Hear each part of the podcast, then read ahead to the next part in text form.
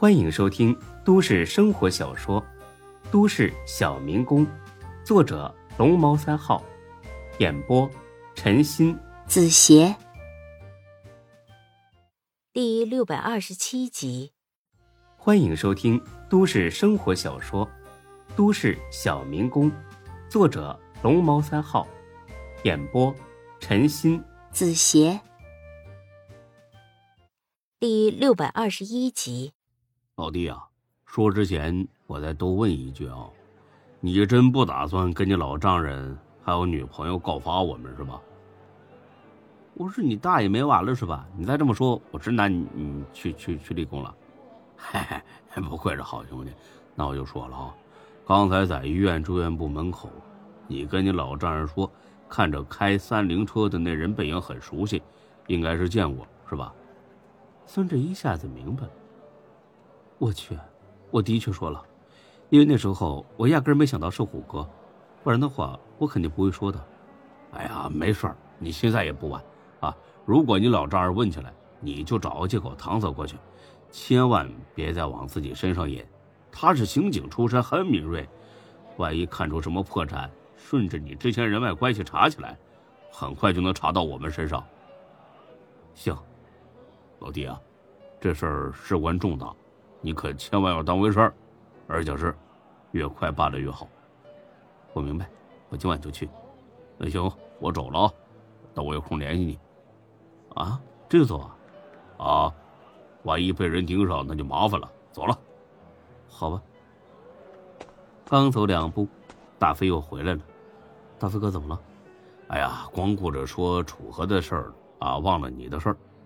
什么事儿啊？呃，你们工地上那个有个叫叫什么西山的是吧？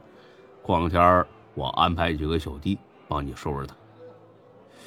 你怎么知道我在工地啊？嘿嘿，王宽跟我说的。你认识王宽？对呀，他我老乡，跟我一个村儿，前后邻居。前两天碰巧遇上，聊了两句，他就说到了你，哎，把你夸的跟神仙一样。我仔细一问，我操，这不我孙老弟吗？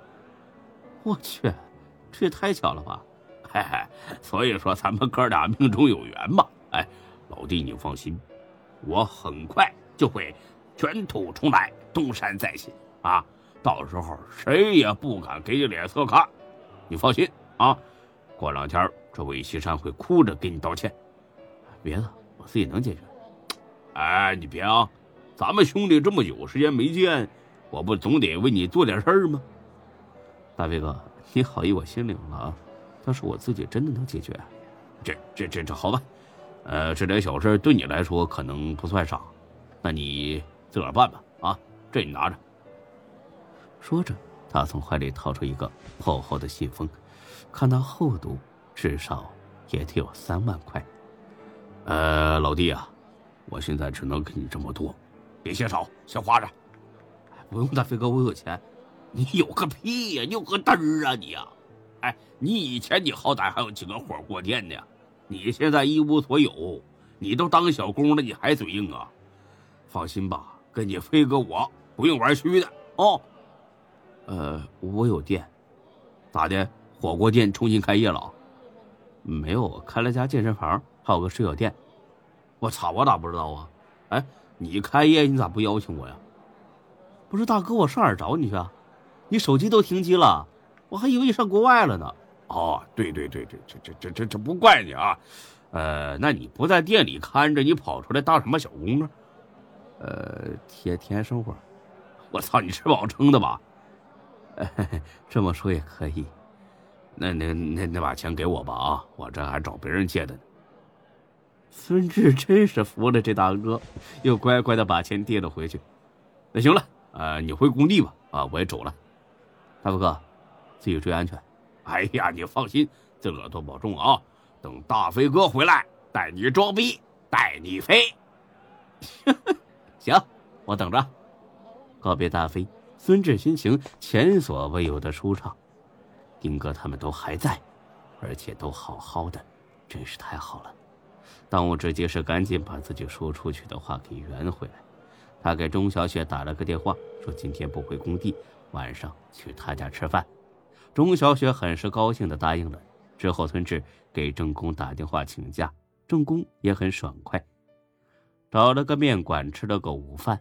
一看不到两点，孙志犹豫了一会儿，坐上了回家的公交车。而后，很快到了水饺店。虽然已经过了饭点但店里还有不少客人。才哥正在前台忙着收钱，见孙志走了过来，才哥愣了一下，然后立马把钱全部划了进抽屉，把抽屉锁了起来。才哥，别来无恙啊！别套近乎啊！一句话，要钱没有，要命不给。我不要钱，我就是回来看看你们。嘿，你是不要，打算跟孙珊珊一样直接抢了是吧？啊，你这人真的是！你刚刚说什么？孙珊珊抢钱？对呀，昨天来的，白吃了一顿不说，临走的时候直接上抽屉里拿钱，拿了有五百多。孙志一听头都大了，这姑奶奶还真是花样百出，小小年纪先是给人当小三儿，又来抢钱，再不好好管。离这犯罪也不远了。孙志决定下午什么也不干了，先去找孙珊珊好好谈谈。等一失足成千古恨，再谈那就晚了。才哥，你是死人呐！他抢钱你就不会拦着？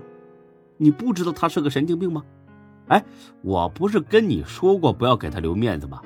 我操，你还有脸说我呀？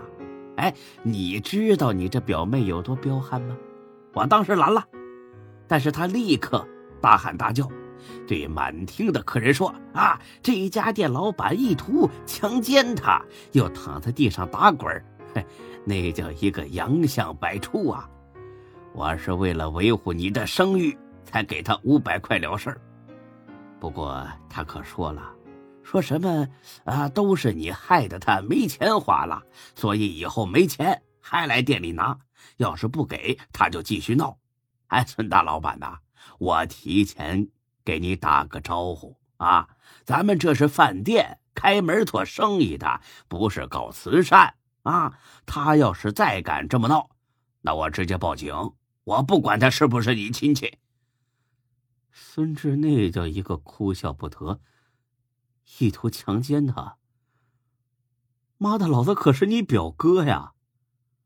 这么乱伦的屁话都能说出来，果然是不管不顾，毫无廉耻之心。看来谈谈肯定不管用，必须要来点狠的。怎么办呢？找几个小混混吓唬吓唬他？以前还行，现在上哪儿找人去？想了几秒钟，孙志决定报警。干什么？他不是来抢钱吗？报警抓他！才哥愣了，真的假的呀？你看我像是开玩笑吗？见孙志一脸认真，像是真生气了，才哥笑了起来。哎呀，你说你这人呐，我就是跟你发发牢骚，怎么还来劲儿呢？啊，报警抓自己表妹，你也是疯了是吧？哎，行了行行了，以后他再来的时候，我不给钱就是了。不给钱他会善罢甘休吗？不还得满地打滚胡说八道吗？要是隔三差五闹上这么一回，以后谁还来咱们这吃饭呢？别废话，赶紧打幺幺零啊！他既然敢这么做，就应该付出代价。哎呀，你别开玩笑啦，他还是个孩子嘛，你别跟他一般见识。再说我还忙呢啊，要打你自己打。行，你不打是吧？我打。我操！你还真打呀？你你把手机给我。才哥把孙志手机夺了过去。你失去理智了？你们可是姑舅兄妹呀，就算关系不好，也不能闹到撕破脸皮吧？以后逢年过节、嫁娶婚丧的还要走动呢，你不为你自己考虑，你也得为你家里考虑一下吧？本集播讲完毕，谢谢您的收听，欢迎关注主播更多作品。